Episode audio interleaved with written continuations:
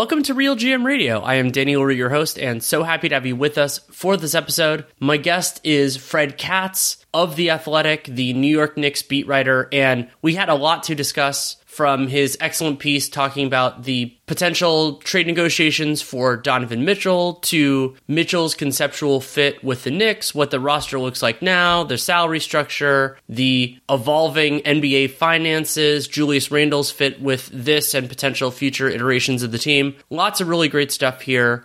Conversation runs a little bit over an hour and it is brought to you by Athletic Greens, really awesome new sponsor. You can go to athleticgreens.com slash realgm to check them out. And our friends at betonline.ag use that CLNS50 promo code for a 50% welcome bonus. I really love this pod. I hope you enjoy it as well. Thank you so much for coming on. Thank you for having me. I'll start this with an apology. You and I usually do Capriotti's at some point during Summer League, but I think because of our different schedules this year, that didn't end up happening. So I apologize for that. It is something I truly look forward to every year. I know. Well, you know what? Capriotti's, like when we started going there, it was just a Vegas thing.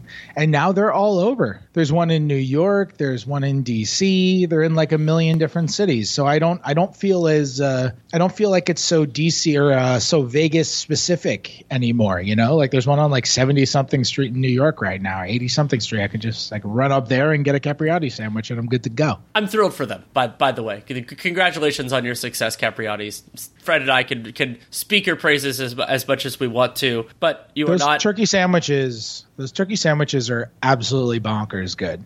Instead, let's get to a different kind of investment, and that is the Knicks potentially investing via trade and then potentially, you know, eventually signing in Donovan Mitchell. You wrote a really good piece for The Athletic that came out on Tuesday talking about some of these the nuances of these trade negotiations and what makes this a fascinating set piece for me is that we know the Knicks are interested in Donovan Mitchell. This is not exactly a secret anywhere, but we also know how Danny Ainge negotiates. And I, I like the way that you phrased it that they're natural trade partners, but that doesn't mean that a trade is going to happen immediately, if necessarily ever. Yeah, yeah. I mean, they're they're they're perfect trade partners, but imperfect negotiation partners. Right. It's uh, you know a lot about one of one of the things that I think is the most interesting about the NBA and kind of why I wrote that story is uh, that so much of what happens has has just kind of nothing to do with what makes sense with the basketball. It's just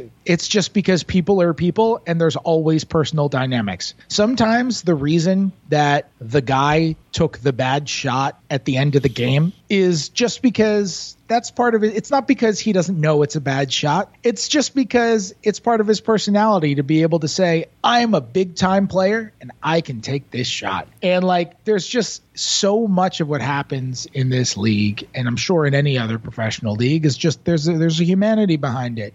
And I think there's a humanity to these trade negotiations in that, you know, the Knicks often, not always, and I say this in that story, but but they often have Brock Aller, who who's for lack of a better term, their cap guy, do like the day to day stuff on trades. And then Leon Rose, who's the team president, will come in and wrap everything up. And, and obviously he's got final say and everything like that, which is, they're hardly the only team that does anything like that. I mean, like you can look at great organizations. A lot of them run like that. Like Toronto runs like that. Masai Ujiri is not trading for, you know, G League guys. You know, Bobby Webster, who's their GM, is kind of doing more of the day to day trade conversations when they have them, you know? So it's not totally irregular or anything like that. But with the way that Brock Aller tends to negotiate, he's kind of a stickler, you know. He I've I've heard I have heard stories from other teams on on deals that haven't even gotten done, deals that have gotten done, of just like him being like, no, we need we need those extra draft rights. Like we gotta have we gotta have the draft rights to that extra guy. Yes. We just, we just have to. We gotta have those draft rights. And they're like, this guy is 42 years old. He was drafted in 1999. He hasn't played professional basketball in 13 years, and and and he doesn't even meet like for example, they got draft rights to two guys in that. uh Alec Burks, Nerlens Noel salary dump. And this is not an example, by the way, which I heard this went down the negotiation, but they got draft rights to two guys. They just changed the minimum consideration rules for draft rights in the league like a few weeks ago. Uh, it used to be up to the league's consideration. I like that I'm on your podcast, so I can just talk about minimum consideration and assume that the listeners know what it is. Or at, uh, at, at bare minimum that they care and might look it up further if they don't. Exactly. Uh, but minimum consideration is just the least you're you're you're actually allowed to give up in a trade. You can't top 59 protect a pick, draft pick, for example. It's got to be top 55. That's the most protected you can be. That's minimum consideration because league rule says you can't just acquire someone in a trade. You have to send something out. And often, if it's just like you want to kind of, in principle, just acquire someone without sending something out, you send back a top 55 protected draft pick or you send out a draft rights guy. And it used to be that it was up to the league's discretion whether a, the draft rights to a player could be um, could be counted as minimum consideration. You couldn't just use the draft rights to someone like the Hawks have the draft rights to someone who was drafted in like 1982. I think it's the oldest draft, draft rights in the league. Like they they couldn't use that as minimum consideration, but they made it so like in a two team trade you have to be uh, from the last five drafts to meet minimum consideration, and in a in a three team trade, it has to be from the last nine. And one one of the guys they they got from Detroit with the draft rights like doesn't even meet minimum consideration in a two team trade.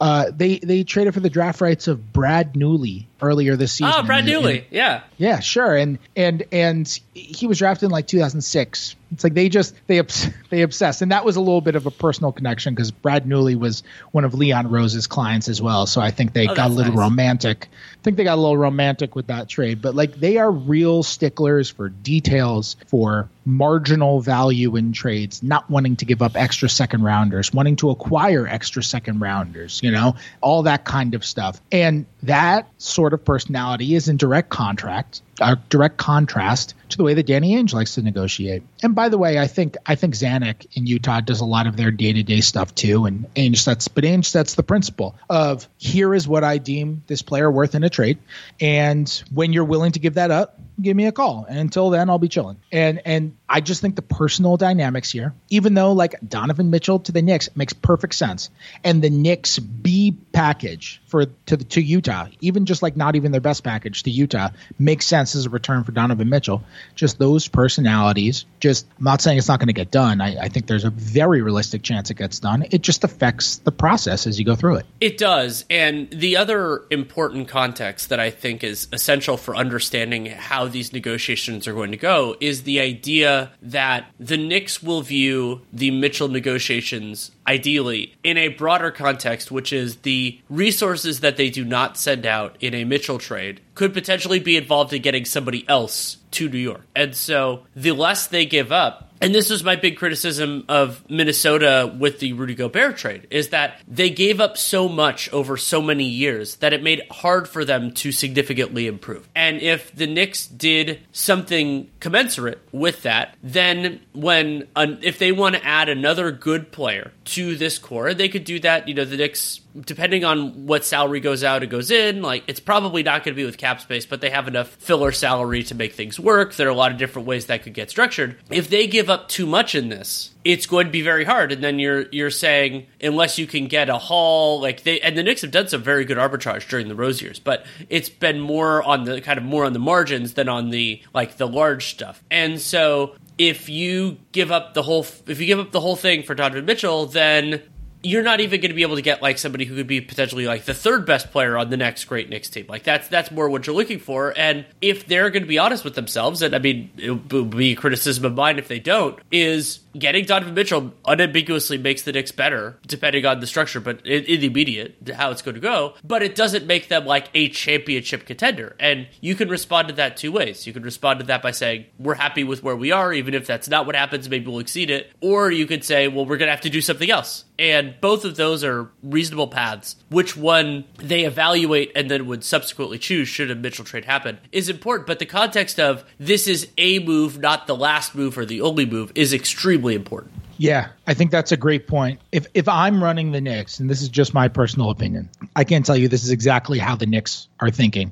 But if I were running the Knicks, the way that I would be approaching this is my max package, and I wouldn't necessarily offer this logic to Utah. But my max package that I would offer for Donovan Mitchell would have enough to left over to where I felt like I could still bring in somebody big, specifically in the summer of 2024. I think that's kind of where, if you look at the way their cap sheet is right now, I think that's kind of where they're in a position to make the next trade two years down the line. Um, you know, they're going to have Brunson on the final guaranteed year of his deal in 24 25. Julius Randle on the final year of his deal in 24 25. Uh, they're they're going to have Mitchell Robinson still under contract, and he's on a descending deal. I think he's making about a little over 14 million that year. Correct. I say he's like 14 3 that year. I don't have it. I, I do. It is 14 3. It's disturbing how right you got that. Though it was like a week ago, but still, I, am impressed. I look, I look at these numbers way too much, Danny. It's like a, it's a, it's a problem. It's I have, I have a serious, a serious, serious problem. Uh, but you know, they're they're going to be really expensive. The starting five in 23, in 24, 25, just their starting five is going to take them really, really close to the tax or to the cap, and and that roster is going to be seriously in danger of going into the tax, and that's okay to go into the tax but you want to be really good if you're going into the tax. And I think you're in a position just kind of with those contracts. You know, if Brunson outplays his contract, they might be able to treat that as an expiring deal because there might be the assumption, whoever's trading for him, that he's not going to pick up the player option. And if he outplays his contract, somebody might just be really happy to take him because he's a good player. Or I guess if he outplays the contract, he's a very good player on a very reasonable contract. So uh, I think there's something that they can do. Also, two years down the line, it would open up another another draft pick. Now you can trade your 2031 first round pick as well. So if they're able to hold on to, because they have four draft picks from other teams, they have Milwaukee 2025, they have Washington 2023, which is protected to 2026, they have Detroit 2023, which is protected to 2027, and uh, they have Dallas's 2023, which is almost certainly going to convey because it'll probably be in the 20s and it's only top 10 protected. It's almost certainly going to convey next year. If they're able to like deal those picks and maybe they're 2023 and 2025, even if the 2023 and 2025 are unprotected, then all of a sudden, come the summer of 2024, they can put together those contracts. They can maybe put together a good player or two, and they're able to trade now their 2027, 29, and 31 first round picks, and maybe they're able to acquire some other teams' first round picks. And now you got like that's a legitimate offer to bring in another star. And in 2024, Donovan Mitchell's only going to be 27, and RJ Barrett's only going to be 23. It's not like or 24. It's it's not like that is you know so far down the line that now these guys are out of their primes you know you if everything goes well rj barrett's not even in his prime yet. And and uh you know mitchell is at the very beginning part of it. So i think that would be a very reasonable way for them to look at things i really like that framing and i think that the kind of thinking about the age of the Knicks around that 24 season is very useful because like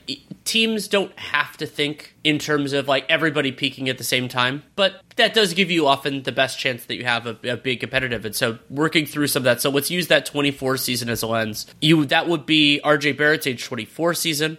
Julius Randle's age 30 season, Mitchell Robinson 26, Jalen Brunson 28. So like a lot of these guys, they're I wouldn't say they're post prime, but they're probably in their prime or, or, in the vicinity. RJ a little bit younger, and then whichever you know young guys you still have, which is an open question. And it, it puts them in a place where, yeah, I mean, that's going to be shot. And then the other possibility, which I'm sure Brock Aller is getting into, is there is a distinct possibility that in that in that window around that time the cap could go up significantly. And if that's the case then either a that reduces mitigates your luxury tax bill or that gives you additional flexibility that you could use in a different way. Like maybe you find a home for one or two of those players we were discussing and then you could use cap space and then if you could get a you know and that might be in 25 like that might be the way to do it is all of a sudden it's like instead of using that flexibility in 24 you could actually clear a max slot in 25 to, to pair along with Mitchell and everything else. Like that's and but we'll know a lot by that point about where those things are, and we do not know those things at this moment. And so you you set yourself up to have the right pieces to make the right decision.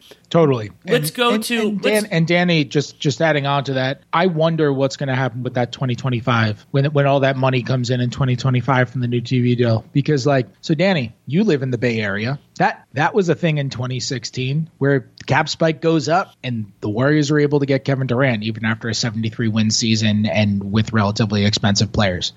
And I just I think a lot of people in the league were so turned off by a team's ability to do that because I want to say it spiked from like 67 million to 90 or 92 in 2016. I, I, I wouldn't be shocked if there was some amount of smooth of cap smoothing there because that was just that pissed off like 29 teams when that hmm. happened. I think there will be either smoothing or some s- sort of other non-linear kind of solution to it where maybe it's like you distribute you distribute that money among players, you don't put it all into the salary cap. Like it, that isn't nev- even necessarily smoothing. It could be something else like you you just structure things a little bit differently for a couple years and, and balance it. But yeah, I, I think there will be enough there. And then the other part of that because you know this is collectively bargained. It's a collective bargaining agreement is I don't think the players were thrilled about in, in, collect like overall that some players got an immense benefit and others did not. You know the idea, and, and yes, it was known a couple years ahead, and certain players, just as was the case in when Le, with LeBron and Wade and all that, like those guys timed their free agency for a reason. Guys timed their free agency with 16 because their agents did a good job and told them it was there.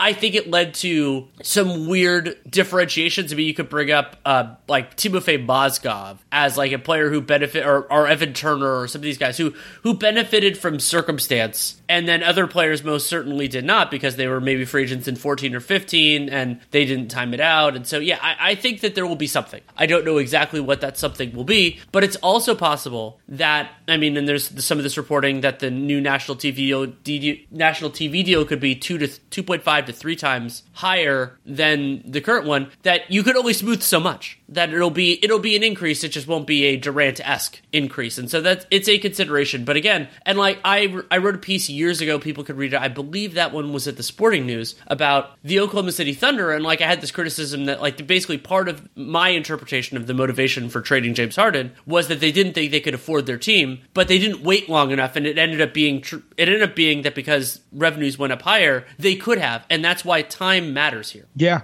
I mean, I think that all I think that all makes perfect sense. I'm super fascinated by what's going to happen there. I know that like there are so many people who just the business they watch basketball for the basketball, and that makes perfect sense. That's why I started watching basketball too. But there are certain things that happen on the financial side that just impact everything to such an immense degree, and who goes where. Um, it's going to be very interesting to see how the league handles that. Let's get to the question that I, I actually think should be at the forefront in some ways of this. I mean, the negotiations, and you wrote about it so well. It's so interesting. You and I both love that. How do you think of Donovan Mitchell's fit with the Knicks as presently constituted and as that constitution could change over the next three to four years? So.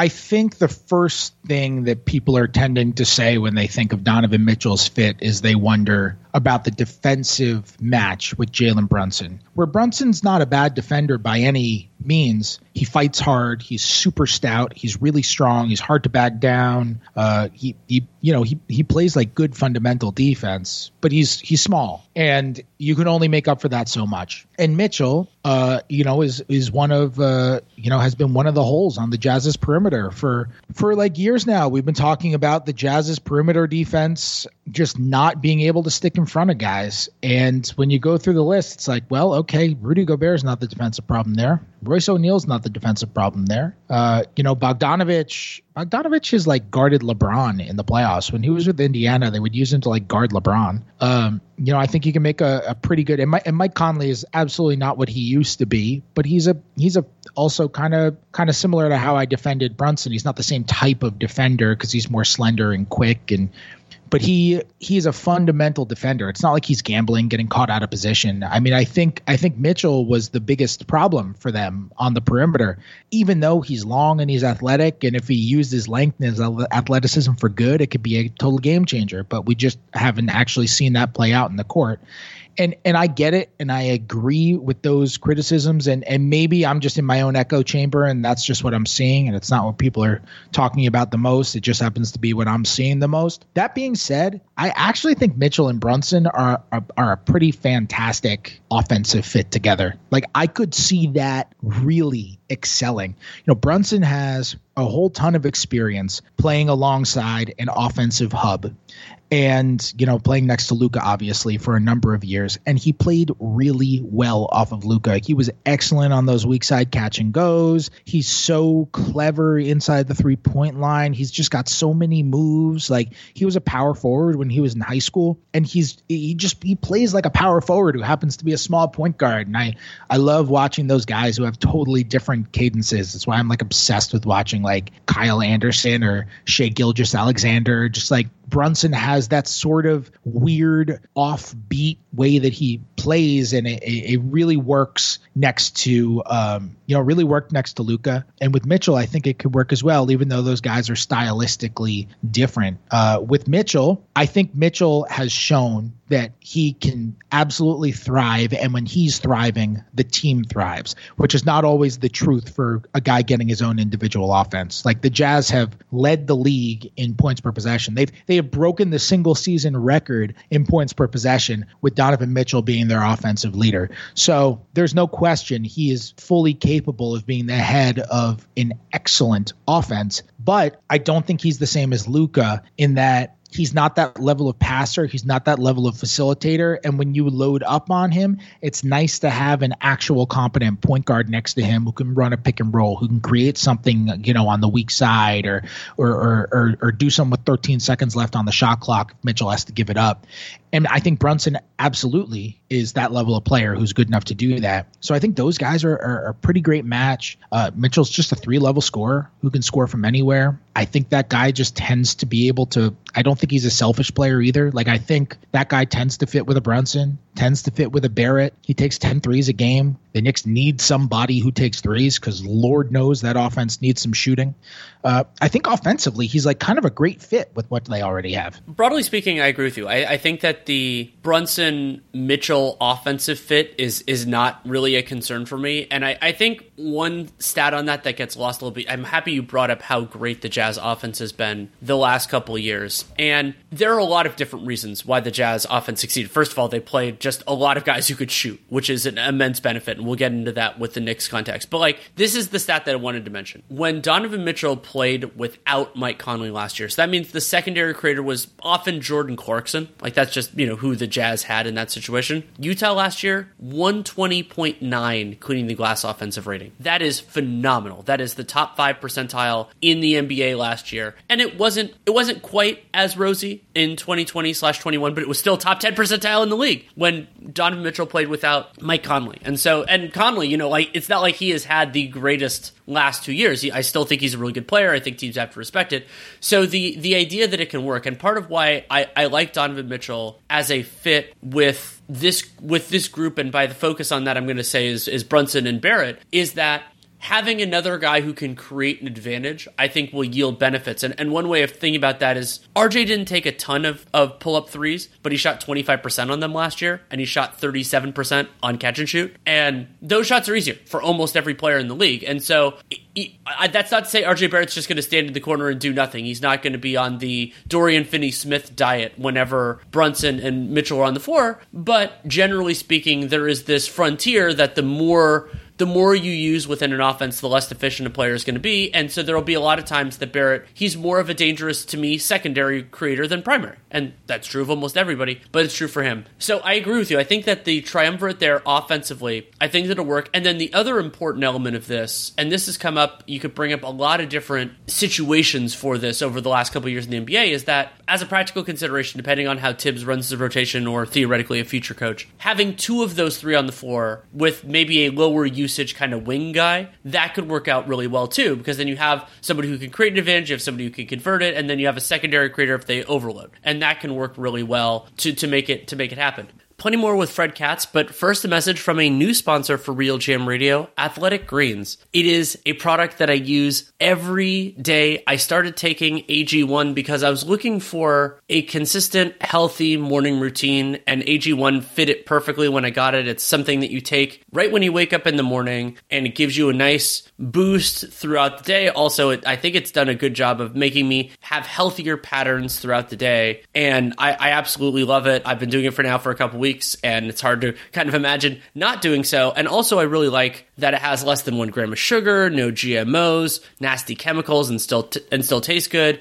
And one way of thinking about it is that AG1, it's a small micro habit with big benefits. It's something you can do every single day. It doesn't take a lot of work, but it'll make a difference in terms of taking great care for great care of yourself, which is so, so important. And they have over 7,000 five star reviews, so you can check it out. And the way to check it out to make it easy is you go so athletic greens is going to give you a free one year supply of immune supporting vitamin d and five free travel packs with your first purchase. So you go to athleticgreens.com slash realgm r-e-a-l-g-m to check it out. Again that is athleticgreens.com slash realgm to take ownership over your health and pick up the ultimate daily nutritional insurance. My big concern stems from the power forward spot. Because if you want you, you brought up and astutely so, Jalen Brunson and what worked really well for him with the Mavericks. And that was maximal floor spacing, guys who kind of knew what they were doing, who were putting stress on the, the opposing defense in different ways. Jalen Brunson is an unbelievable finisher, and he finishes better in traffic than most people his size basically ever have. But it's a lot easier to do that when you're when there's one guy or maybe zero guys as opposed to two or three.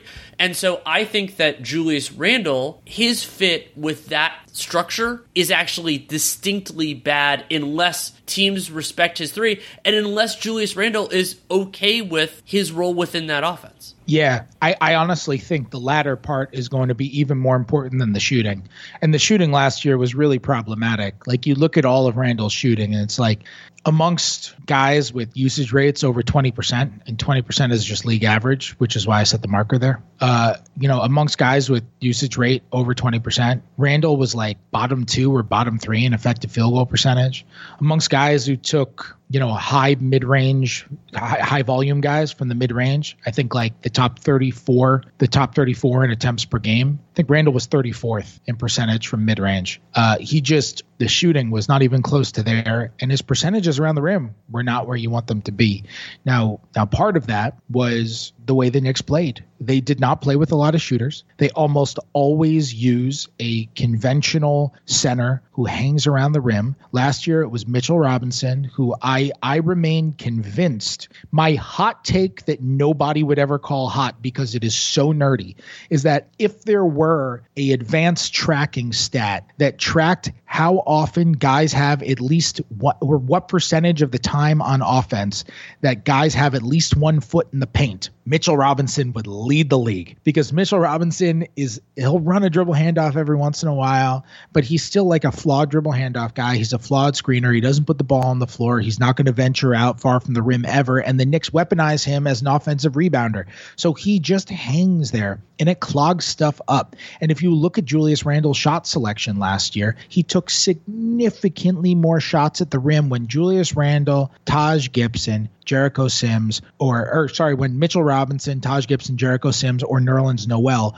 was not there with him, and he was next to Obi Toppin, or he was there at the five by himself. He, he went up significantly. His shot selection totally changed. I spoke to him about it mid-season, and he told me it was completely conscious. He was like, "My role changes when there's a when there's just a five in there clogging the paint. The paint. I got to become more of a jump shooter."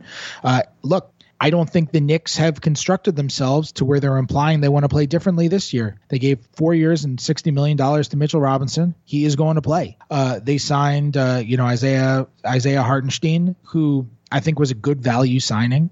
Uh, he t- started taking some threes at the end of last year, but and and he's he's not the same type of player at all as Mitchell Robinson. But it's not like he's some sort of spot up stretch five who's going to hang around the three point line. If you use him like that, you're actually misusing him. You kind of want him in the high post, and you want him facilitating, and you want to weaponize his passing. You know, and and with Randle, it's like if you put him in proper situations, I think the shooting might be able to get a little bit better. He might be able to get a little more comfortable. It fell off to such a degree last year. But I think the greatest question is the second part of what you said, which is is he going to accept that Jalen Brunson's going to have to create? And if Donovan Mitchell happens to be there, which is obviously possible, how is he going to react to that? Because last year, so much of their offense, especially in the important moments, was Julius Randle brush screen, and then he just kind of drifts over to the the the the high post on the left side of the court and then the ball handler just lobs it into him with 14 seconds left on the clock and he jabs and he fakes and he jabs again and then he goes one dribble maybe he goes a second dribble but it kind of ends in a contested step back and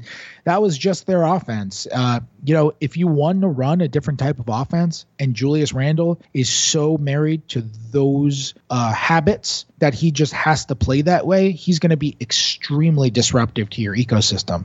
And so how julius randle handles having to play a different way are you going to get him to play like he did in New Orleans? Uh, is that going to be tough with Mitchell Robinson out there because he's just going to be double and triple teamed every single time because you can help off of RJ Barrett when he's out there as well.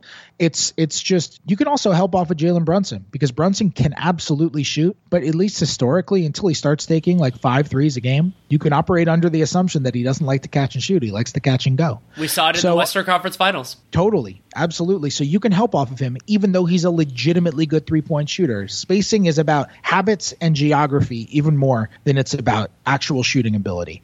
And uh, you know that's that's going to be a huge question for them uh, after after the way Randle performed last year. It's a great point. I, I don't know, Fred, if you've ever looked into this. If you haven't, this might end up becoming a piece. But it's it, Nate and I, I got I saw this and then I told Nate about it. and It became something we talked about a couple times on the pod last year. I'm going to rattle through cleaning the glass. You can do a usage filter, but it, it'll do it by percentile based on positional group because they're you know wing like point guards use the ball more and everything else like that. But I'm going to go through. I'll try to do it in order. It's not in order, but I'll try to do it in order of players' usage percentage so basically the easy shorthand there is that it's like basically how many how many times did that player take a shot including a free throw turn the ball over or assist on a basket? So of players who played at least 200 minutes in the nba last year here are the ones who had a a, a usage a usage um, percentage. 10.2 is going to be that that's going to be the the highest number that i use for this. You ready Mm-hmm. Jericho Sims, 6.6%. Nerlens Noel, 7.3%. Remember, this is the entire NBA, all players who played over 200 minutes.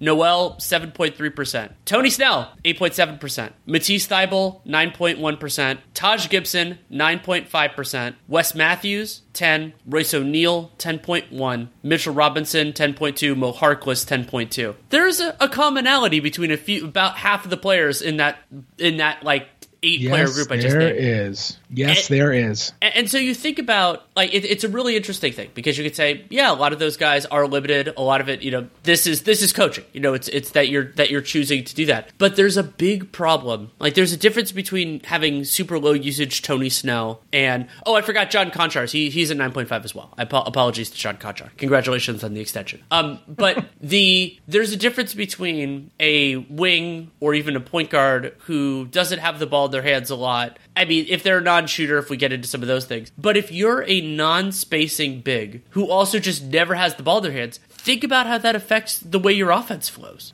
It's very true, and I don't need to think about it. I very I saw it. It affects the way your offense flows. There's no question. What I will say to put those in a little bit further context, you're right. All those guys are clearly limited offensively to to you know varying degrees. But I think part of the reason that we saw that to such an extreme, saw that trend to such an extreme, was that the Knicks just had absolutely no point guard play last year. Derrick Rose played 26 games and then got hurt.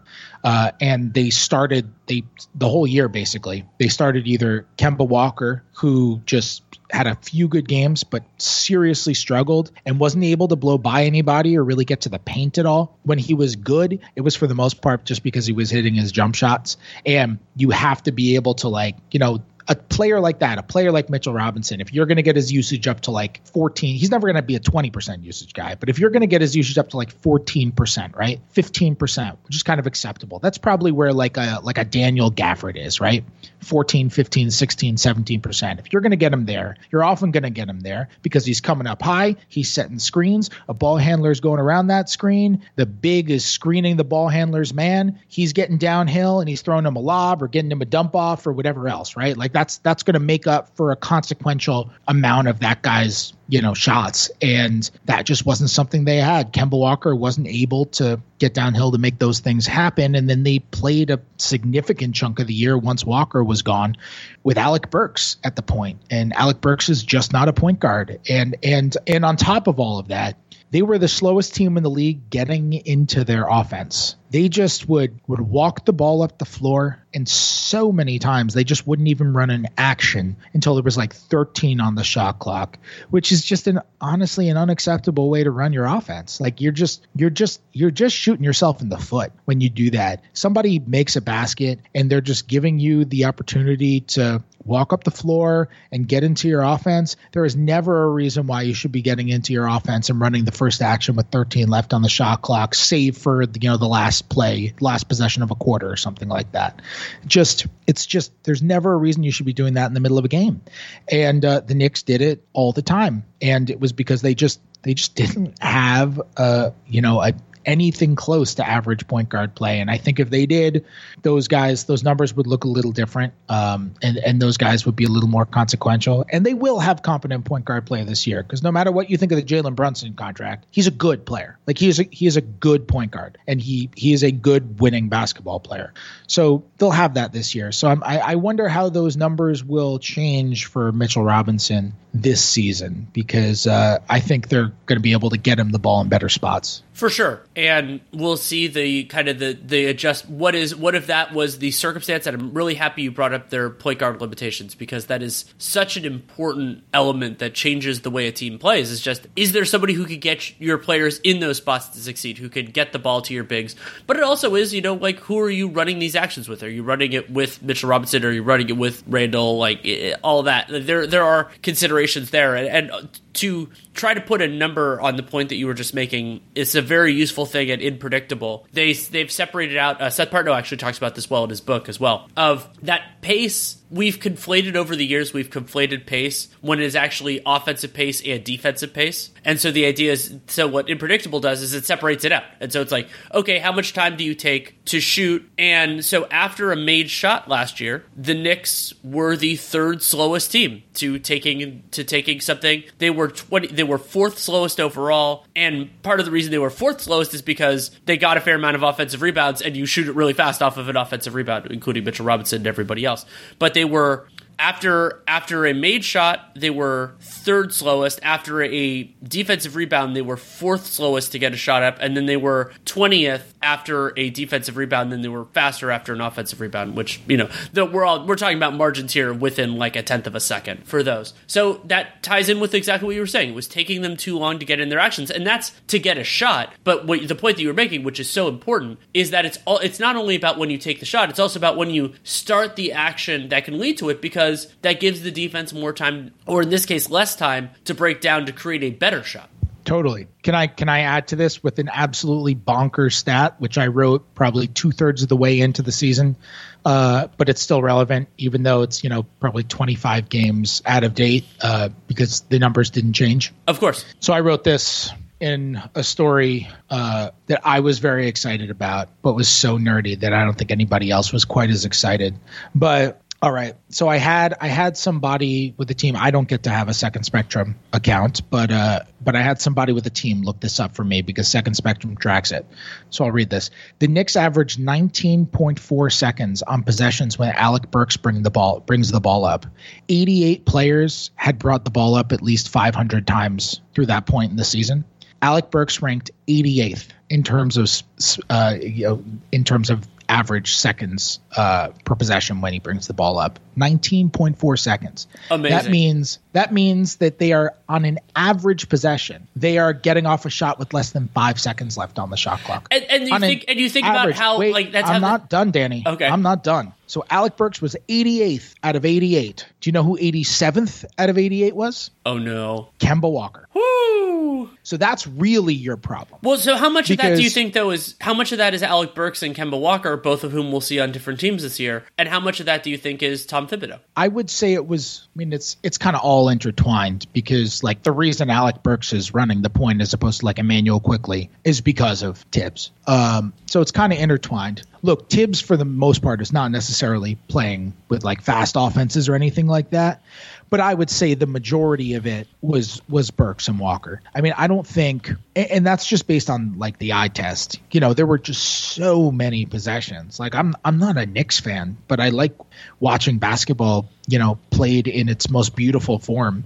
And there are just so many possessions where Alec Burks was just slowly walking it up and he crossed half court at 16 and then he just kind of dribbled, you know, 37 feet away from the rim, just kind of dribbled there and nobody came up and set a screen. And then somebody comes up and sets the screen and now, whoop, there's 12 seconds left in the clock. You let half the shot clock just kind of trickle away. And uh, I think it was more on the players. That said, to be clear, with Burks specifically, it was on Burks, but like it wasn't Burks's fault because Alec Burks isn't a point guard, and that's why I say it's kind of all all kind of just tied together. Like Alec Burks is not a point guard. That's not how you best utilize Alec Burks. Alec Burks is a really quality rotation wing. If Alec Burks is coming off the bench as a wing for you, he can he can defend competently. He's turned himself into a 40% three-point shooter.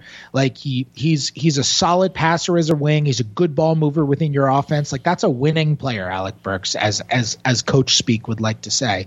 But like that's just not how Alec Burks should be used. He's a he's a he's a he's a good quality rotation wing, and and that's not how the Knicks used him last year. So like, yes, it's on it's on Burks, but it's not really on Burks. You know. Agreed. It, it's a, it's a mix of the two, and they are so intertwined. But that's why you know multiple years of context will eventually get us closer to that. The Knicks were after a made shot in 2020 slash 21, so the year before they were the slowest team off of made shots and off of defensive rebounds as well. So like this is not a. I think their personnel was pretty similar between those two years, but it, but that was also like they had massive point guard issues that year. That was Elfrid Elfrid Payton. That was the Payton year, and that was yeah. Um, and that was the year that they got Derrick Rose halfway through. If memory serves, like they didn't have him right. for the first for the first part of the year. They were better, I believe, in the years before that. So that that's all really interesting.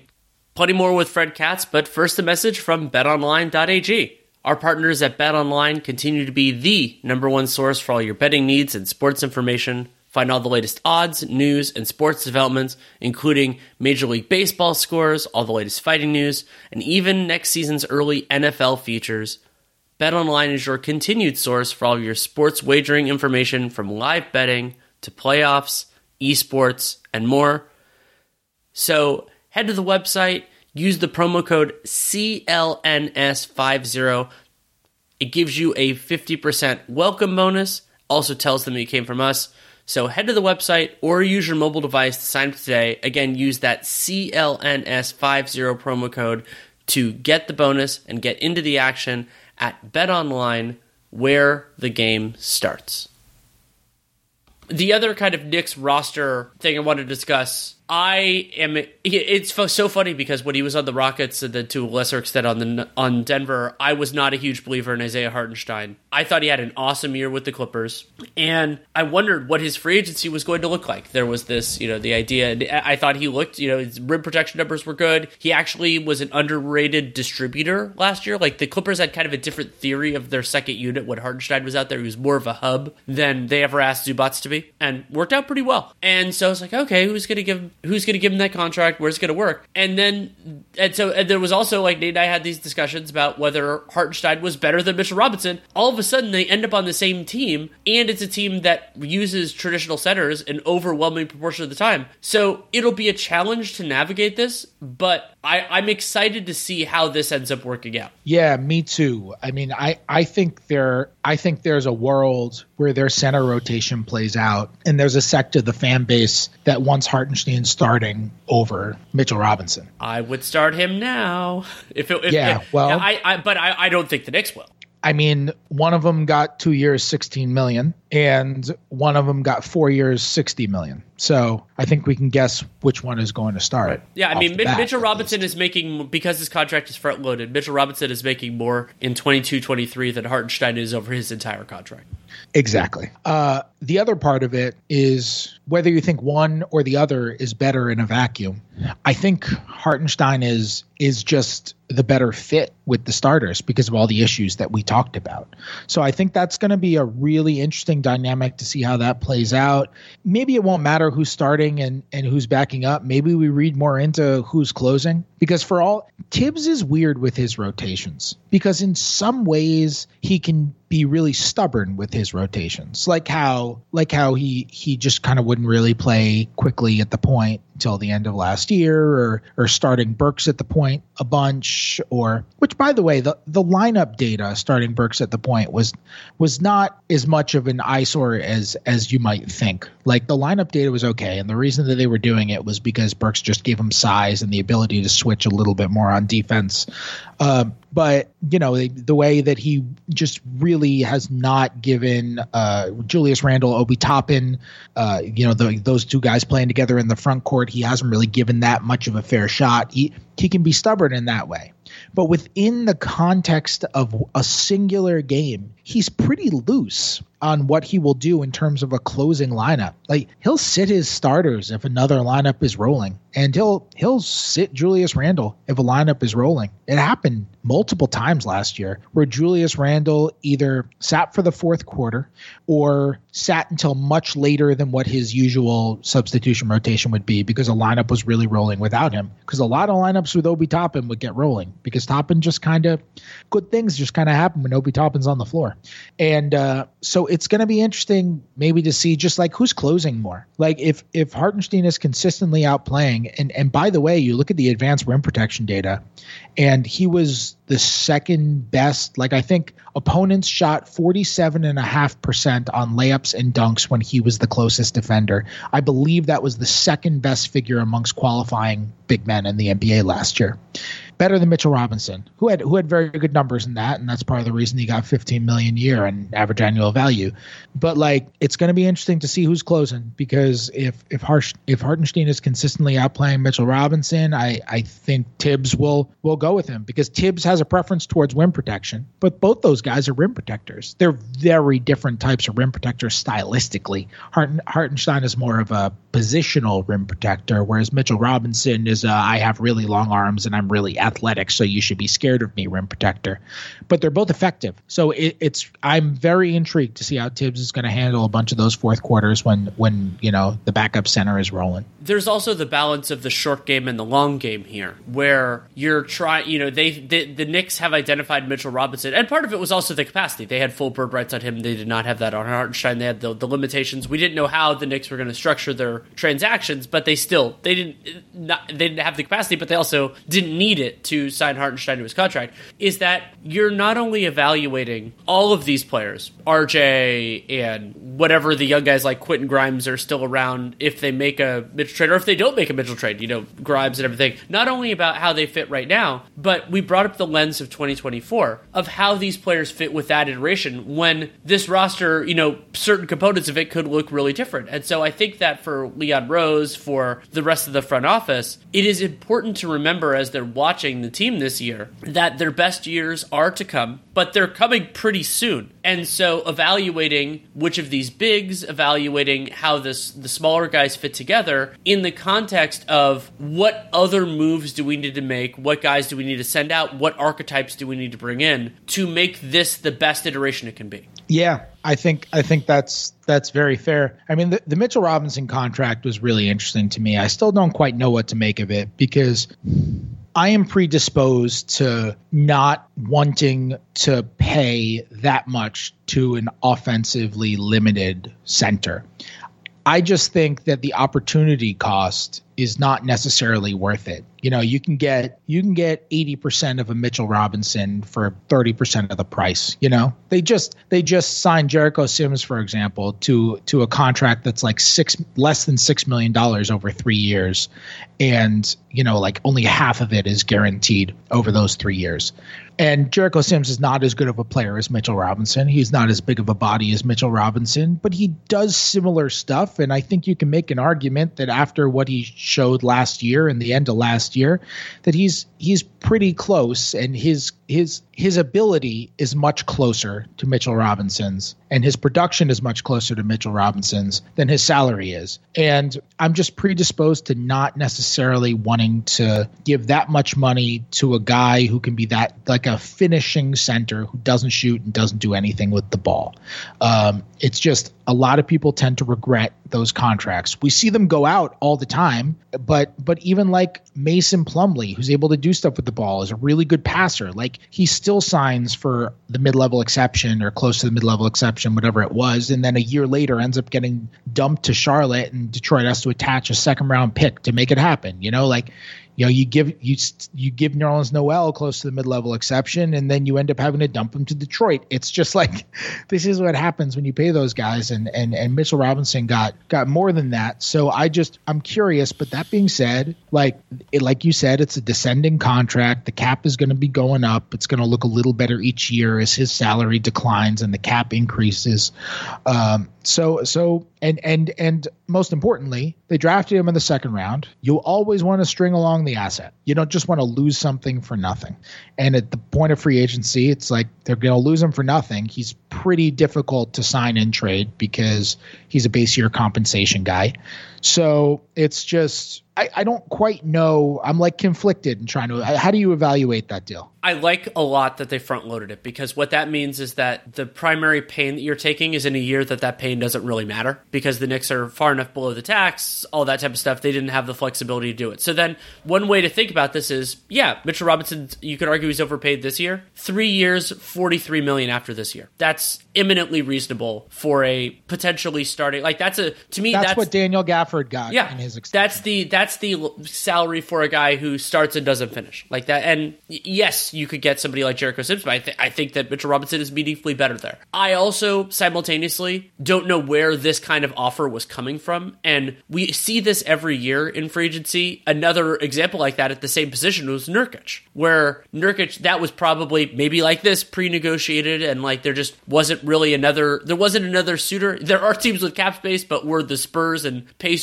falling over themselves to sign another center? Maybe Troy Weaver would have done it in Detroit, but I sincerely doubt it. I mean, we saw how hard DeAndre Ayton had to work to get his offer sheet. And so my my thought on it is it was an overpay, but it but the way they structured it makes that overpay less consequential. And so especially with the cap potentially going up, it's fine. It's you know, it's a little bit over what you need to do, but it's not that big a deal. And in sometimes I would worry about the you know giving him four guaranteed years and you know the passage, but because it descends, those won't be as heavy. And you, you, there is a downside risk, but also Mitchell Robinson's pretty young.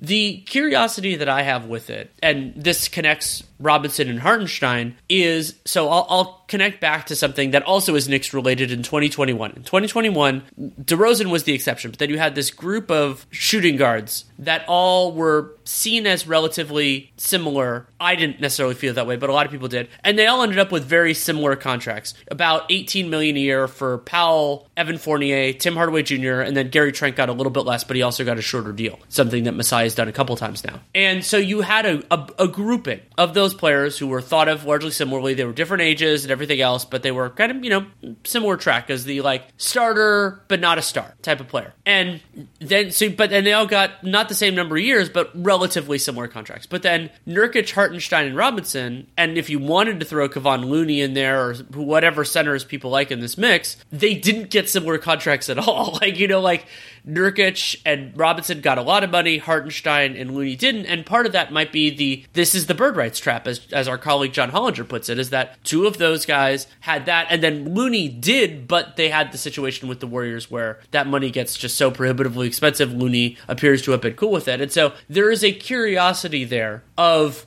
did the teams that paid the premium get a premium for it, and we'll have to see. Yes, that's very true. I mean, you look at the guys who who have gotten you know those athletic finishing centers to various degrees. You know the Wendell Carter Juniors got Carter Wendell Carter got four for fifty, and Robert Williams, who's you know at a much higher level, thought of as a much higher level than these guys right now. But at the time he signed his deal, you know there are injury questions, and and he was yet to have his career year. Got four for forty eight plus some incentives that that'll take him over fifty, I think to fifty four, if he gets them. Uh, you know Gafford I mentioned got three for forty in an extension. So R- Robinson's a little bit above that, but not in a gigantic way. And and you're right with the declining contract, it's uh, it's not as it's not as big of a deal. He's three for forty three, uh, you know, after that, and then the last two years will will look a lot different in a, in a different cap environment. I was surprised though. I thought there would be a team option on year four when we initially saw the numbers because it would just be so Knicks to have a team option. Yeah, how, yeah, they, they, they, they, betrayed their own reputation. Um,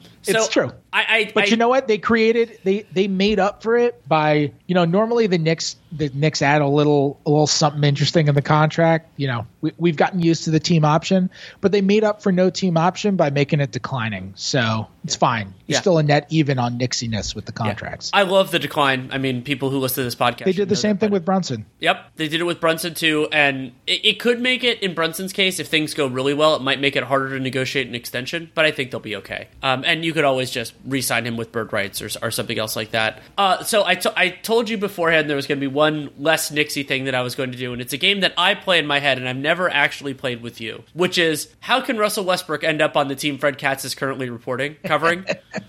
And so I have I have a scenario because I've been playing this game for two weeks. It's something I do every year. I want you to do it off the cuff. How does how does Russell Westbrook end up on the team Fred Katz is currently covering? All right. Well, to be clear, before we play this game, I don't think he will this time. I think if he does somehow end up on the team that I'm covering, uh, he will he will only be there for a second until there's some sort of buyout that follows. I've played the where does Russell Westbrook end up game so much over the last like 72 hours, and I just struggle to find a trade in which he's not immediately bought out upon the trade happening. Like I and when he's bought out, like I don't know where he goes. I Well, just and, I can't. And so so that is my answer to this is that the Knicks make the Donovan Mitchell trade. The Donovan Mitchell trade involves both Derrick Rose and Immanuel Quickley. And Russell Westbrook gets traded. Maybe it's to the maybe it's to the Nets, maybe it's to a third team. He gets bought out and then becomes the backup point guard for the Knicks.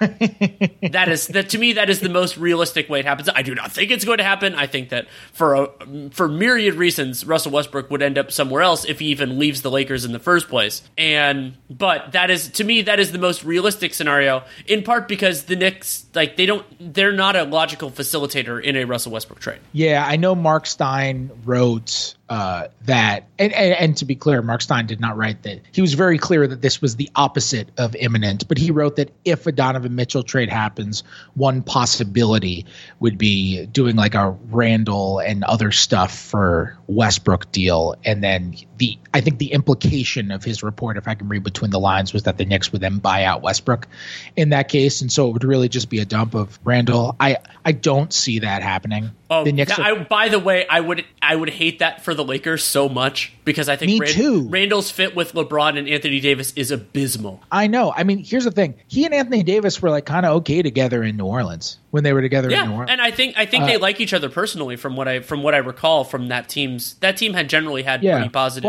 Right. But there's a reason that Julius Randle came off the bench for a large chunk of that season. Like, it's it's yeah. It make it makes no sense. I don't know why that would be the guy you would commit yourself to. Okay, that, Uh, that that leads me to a last question. I know that you are not Leon Rose. You are not. wait, no. Let oh, me let me ahead. let me finish on this one. Oh, sure. Sorry. Do you think that Russell Westbrook would happily embrace being a backup point guard anywhere? No, no.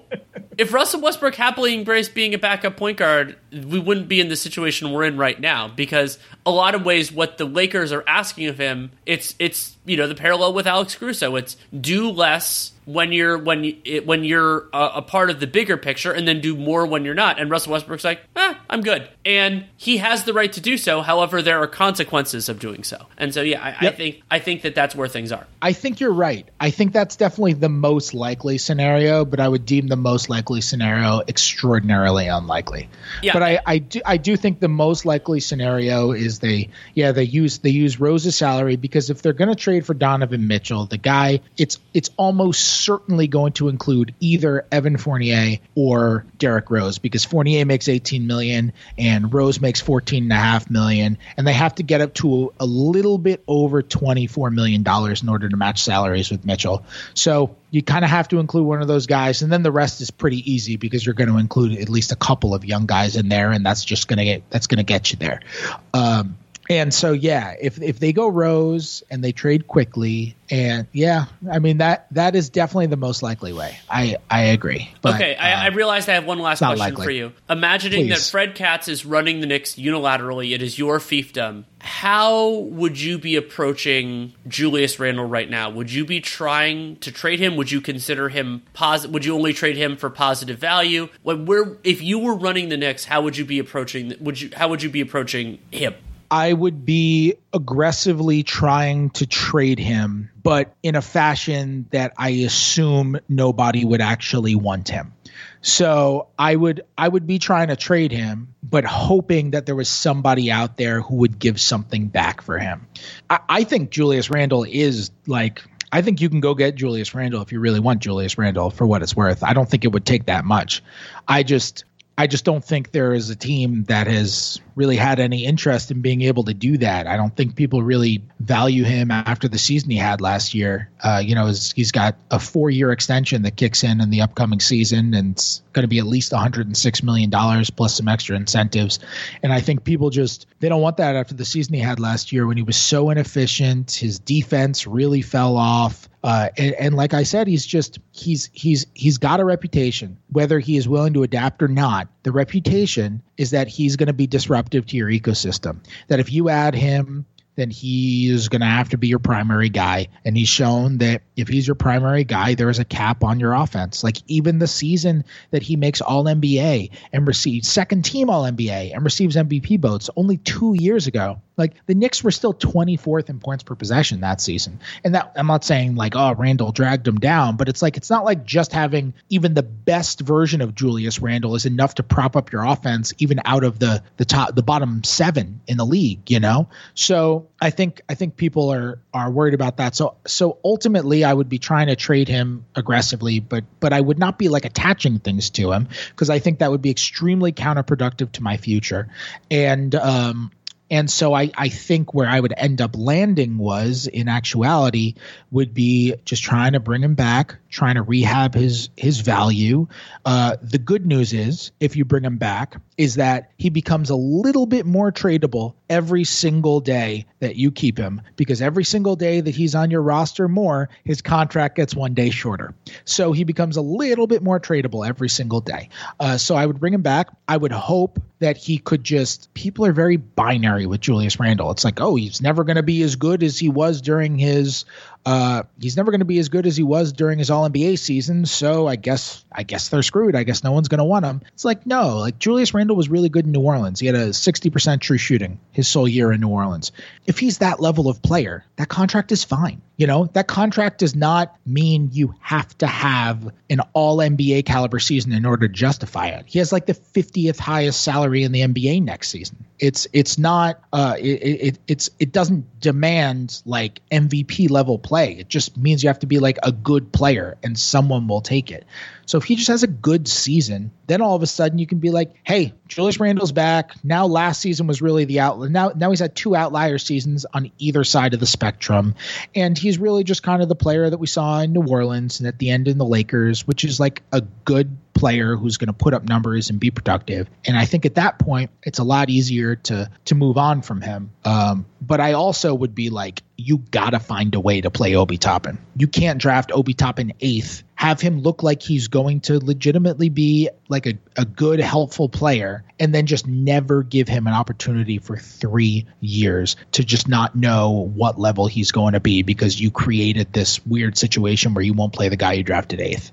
Like they, you have to find a way to play Obi Toppin, whether Julius Randle's there or not. That's a very healthy perspective on it. And Rose is going to have to navigate a weird challenge here, which is the simultaneous truth that Julius Randle is better than he was last year, but also is a bad fit with this iteration of the Knicks unless he really, really buys in. And so the framing of it as Randle being polarizing is, I guess, the term that I might use here, is that you need to have the temperature of the front offices that are on the good side of polarizing here, that think that Randle could help them, and whether those, you know, let's say we're narrowing the universe to 10 front offices, let's call it. Do you think that a an average season by what we expect from Julius Randle raises his stock in their eyes? And my answer is yes. I think that it would. And the other reason you brought up Obi Toppin, which is important, is that as I see it with this Knicks team, Toppin is one possibility, but they don't really have enough wings to, or, you know, like alternate theories of power forward that if you just straight up, like, let's say the amnesty provision existed, I wouldn't use it on Randle, I would not, but that you could fill that rotation spot easily. Like, in, in that sort of a circumstance, I think you should trade the player more aggressively. If you think they're a bad fit, they're not going to be happy, and you have a replacement. Toppin could be that. I don't think it's necessarily true. And then you need to replace Toppin in the other part. So what that kind of ties together to me is if somebody makes you an irresponsible offer, of course you take it. That's true of almost anybody on any team.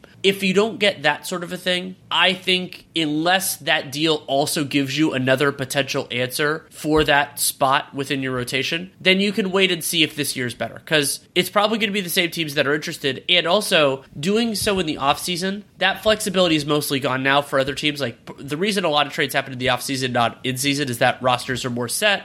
There's the lack of salary flexibility, everything else. But I think that at this point, unless like the Spurs or the Pacers really like Julius Randle and wanted to like, you know, take him in and send more like less significant stuff back, and I sincerely doubt that's going to happen. So, yeah, I think you unless that deal happens, you hold on to him and you hope that things work out. And remember, we're we're both skeptical of his fit. I don't think that is a a death sentence. I think that there is a distinct possibility that it works out that he sees, "Hey, I could be a good player in this. I can I'll enjoy my life a lot more and it will it will happen." And then and and also like as you said, Randle's contract it's significant. It's not the biggest in the league. It's not the equivalent of like the Rashard Lewis or Tobias Harris contracts, especially with where the cap is going. So you can, in time, if it doesn't work, go in a different direction. For sure. I think even people in the league, I was talking to this about with like a team's cap guy recently. And uh, I think even people in the league, even though they are completely educated on just just the even the basics of how the salary cap is going up and contracts are getting more expensive and a max contract has not necessarily gone up in proportion to the cap max contracts are still 25 30 or 35% and and thus they're you know as detrimental a 35% max is as detrimental today as it was 5 years ago. Uh, but like I was talking with him there's just something about a 100 million dollar contract that makes people say, "Oh, a hundred million dollars for that guy," and Julius Randle being at 106 million, it just like it's the 50th highest contract in the league. It's significantly less than what his max contract would be. But when you see 100 million dollars for someone, I think there are even people in the league who just like it's just hard. It's kind of like what we were talking about at the beginning. There's just a human element to all of this, and the human sees that extra zero, and it's I think it is hard for people to overcome being like 100 million dollars for that guy and and there are people in the league who think about it and and and there are definitely owners who think like this who say yeah okay it's gone up in terms of a percentage of the cap but like it's the same amount of money out of my pocket. Like the the world is not in proportion to the salary cap. Like me paying a hundred million dollars to Julius Randle today is the same as paying a hundred million dollars to Julius Randle five years ago for me. It's the same amount of money out of my bank account.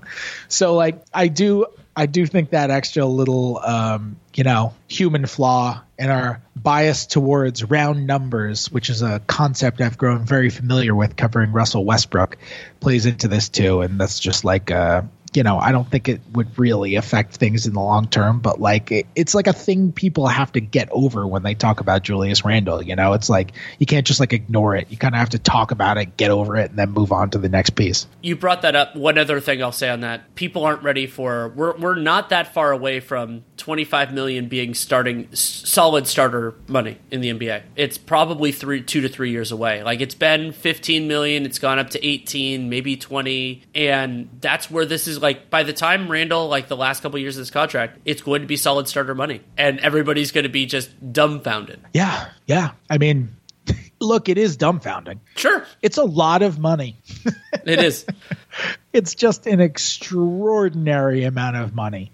Uh, so it is dumbfounding. Seeing anybody make that much money is like unbelievable. Um, but you know, as uh, as many say, would you rather the players who have worked their asses off in basketball all their lives get that, or would you rather it just be redirected to the billionaire owners? Right, and it's it's amazing how often fans take ownership's perspective on this, and there will be a, an adjustment that has to happen for front offices, for ownership, for media members, for fans and players alike. That uh, as we're, it seems like we're shifting into another new financial paradigm in the NBA. It's a very good thing for a lot of different people involved, but it will be an adjustment to be sure. Yeah, I, I've always wondered how like it'll never happen now because it's been established how we talk about salaries conversationally, and and people are just kind of people don't like percentages and ratios and all that crap. But I, I've just wondered if like from the very very beginning of fans and and media talking about NBA salaries in comparison to the salary cap. If we just from the very beginning, when we were establishing how we were going to have this conversation, like way before you and I were ever in the media,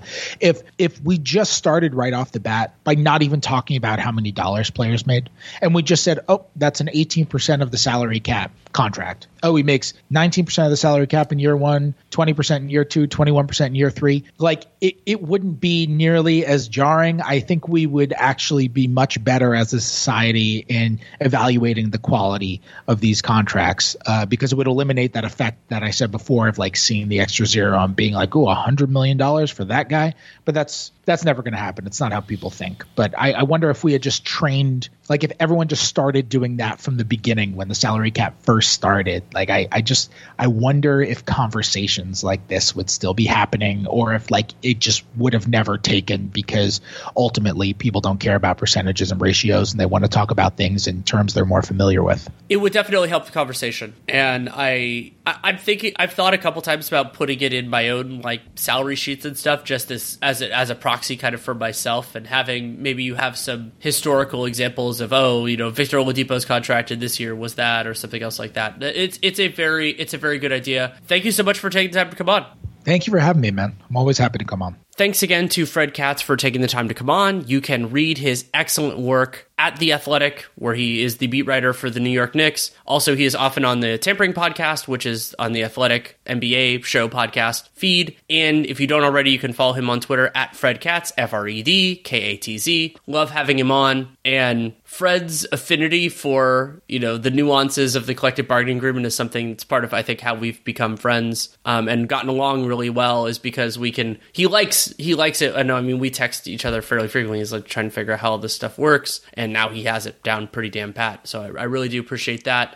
If you want to support the show, there are a lot of different ways you can do it. You can subscribe, download every episode, really whatever podcast player you use, Apple, Spotify, wherever, because it's going to be on random days. That's just, it's my availability, guest availability, whether it's in season or out of season. It just depends on how these things work out. And in those same places, you can leave a rating and a review to help other people find the show, but you can also spread it through word of mouth, social media, wherever. Hey, this episode, whatever else. Really do appreciate that. It helps other people find the show. Then the single most important thing you can do for this show and any other that has them is to check out our sponsors. We have the new sponsor of Athletic Greens. I'm really excited to have them on board and to have tried their product. Athleticgreens.com slash realgm, R-E-A-L-G-M. Also, it should be in the show notes. And betonline.ag, use that CLNS50 promo code to tell them that you came from us and to get yourself, more importantly for you, a 50% welcome bonus. Can also check out my other work. Nate Duncan and I are back in business doing Dunked On and Dunked On Prime after he had a little time in the health and safety protocols. We will be starting our summer league breakdowns soon. Next couple days is the preliminary that we'll have the kind of the prep work done to start that. Really enjoy it. And then, of course, we've done a lot of other stuff. We revisited our top 10 players. First time we've ever done that after the playoffs. That was done recently. Uh, written work is going to be coming soon at The Athletic. I have two pieces that I'm writing right now. I don't know when either is going to be ready for editorial. My instinct is next week, just depending on how quickly I can get these things turned around. And if you have any feedback on the show, good, bad, or indifferent, Danny Leroux, NBA at gmail.com is the way to get it to me. If you take the time to write it, I will take the time to read it. That is an absolute promise. I do it that day. I'm not always the greatest at replying, but that's why I call it feedback. So you can check that out. And thank you so much for listening. Take care and make it a great day.